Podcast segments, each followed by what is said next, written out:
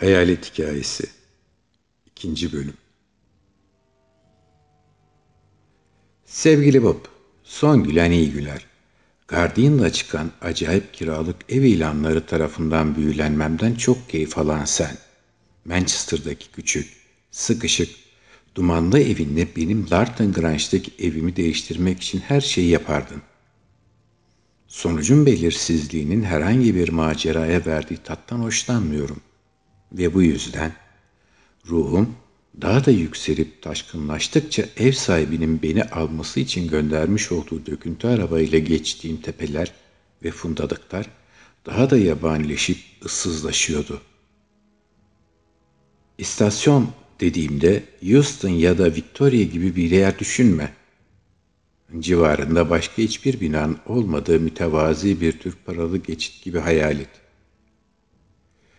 Ne bilet için yığılan kalabalıklar ne de valiz piramitleri var. Hatta trenden tek inen bendim ve tren beni orada bir hafta boyunca göreceğim kasabaya bakar halde bırakıp hızla yoluna devam etti. Ama temiz dağ havası tüm kaderimi alıp götürdü ve daha birkaç adım atmıştım ki döküntü bir arabanın istasyona yaklaştığını gördüm. Saygın Bay Jackson istasyonda bir arkadaşıyla sohbet etmek için bir saat olduğunu düşünmüştü hiç şüphesiz. Çünkü Larton Grange'a vardığımda birbirinden farklı olan iki saat olduğunu gördüm. İyi yürekli Jackson, yolculuk boyunca getirince sessizdi. Bu bana etrafa bakmam için bolca zaman verdiği için hoşuma gitmişti. Yol kahverengi fundalıklarla kaplı tepelerin arasından dolanırken ne bir ışık ne de gelip geçen bir gölge vardı. Görülebilen birkaç gevşek taştan yapılmış birkaç çit birbiri üzerine yığılmıştı ve her bir çatlağı dolduran yosun ve sarmaşıklar çimento görevi görüyordu. Manzarayı tarif ederken seni endişelendirmek gibi bir niyetim yok. Hatta kaldığım yere dair bir fikir edinmen için olması gerekenden fazlasını anlatmıyorum da. Ev sahibimin tümsekler ve yumrular dediği bu tepelerin üzerinde yaptığımız bir saatlik yolculuğun ardından Larton Ranch'ın olduğu vadiye giden dik bir yoldan aşağı inmeye başladık.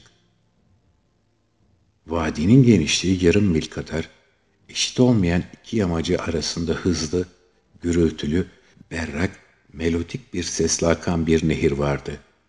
Bazı yerlerde gri kayalar gürültülü, köpüklü suların etrafını sarıyor ve bölgenin iç kısımlarına kadar gidiyor. Sonra yeniden geri çekiliyor. Kayalar ve nehir arasındaki yeşil düzlüklerin en yeşiline yerini bırakıyor. Bu düzlüklerden birine 300 yıl önce Larten Grange yapılmıştı ve o günlerde oldukça görkemli bir ev olmalıydı. Çukur bir alan etrafına inşa edilmişti ve yeterince yer olmalıydı. Çünkü etrafı ailenin kullanım için son derece uygundu. İki kısmında çiftlik evleri vardı. Bir tanesi neredeyse yıkılmak üzere. Büyük bir ağır olarak yapılmıştı ama tamir edilmemiş çatının her yerinden içeri yağmur girmişti. Dört köşeli binanın önündeki ev çiftçi ve ailesinin kalması için yapılmıştı. Nehrin saldırısına uğramış olan yoldan. Şu an sarmaşıkların kapladığı verandaya eskiden ulaşan kısa bir yol olmalıydı. Şu an soylu bir kayın ağacı hariç tüm ağaçlar yere devrilmiş.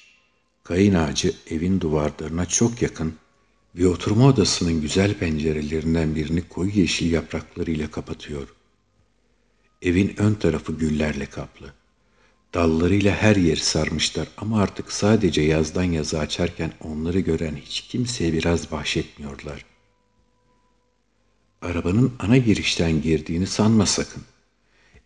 Eski araba yolu uzun zamandır bakımsız ve bir zamanlar Larton'ların keyifle araba sürdükleri yerleri şu an otlar kaplamış. Bay Jackson beni arka kapıdan içeri alırken iki üç dizine kadar tavuk ve hindiyi kovaladı ve bir köpek havlayarak bizi karşıladı.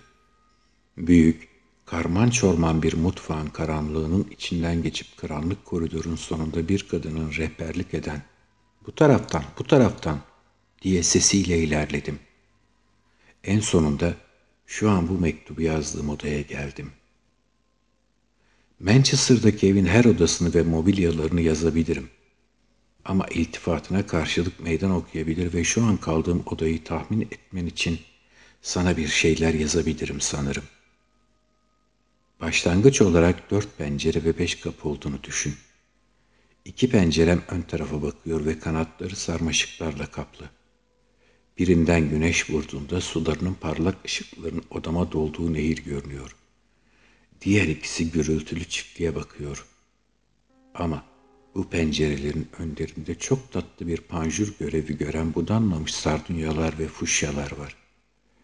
Kapılara gelirsek, ikisi bana ilk başta gizemli geldi.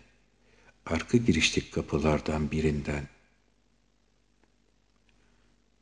Gerisini sizlerin hayal gücüne bırakıyorum sevgili dinleyiciler.''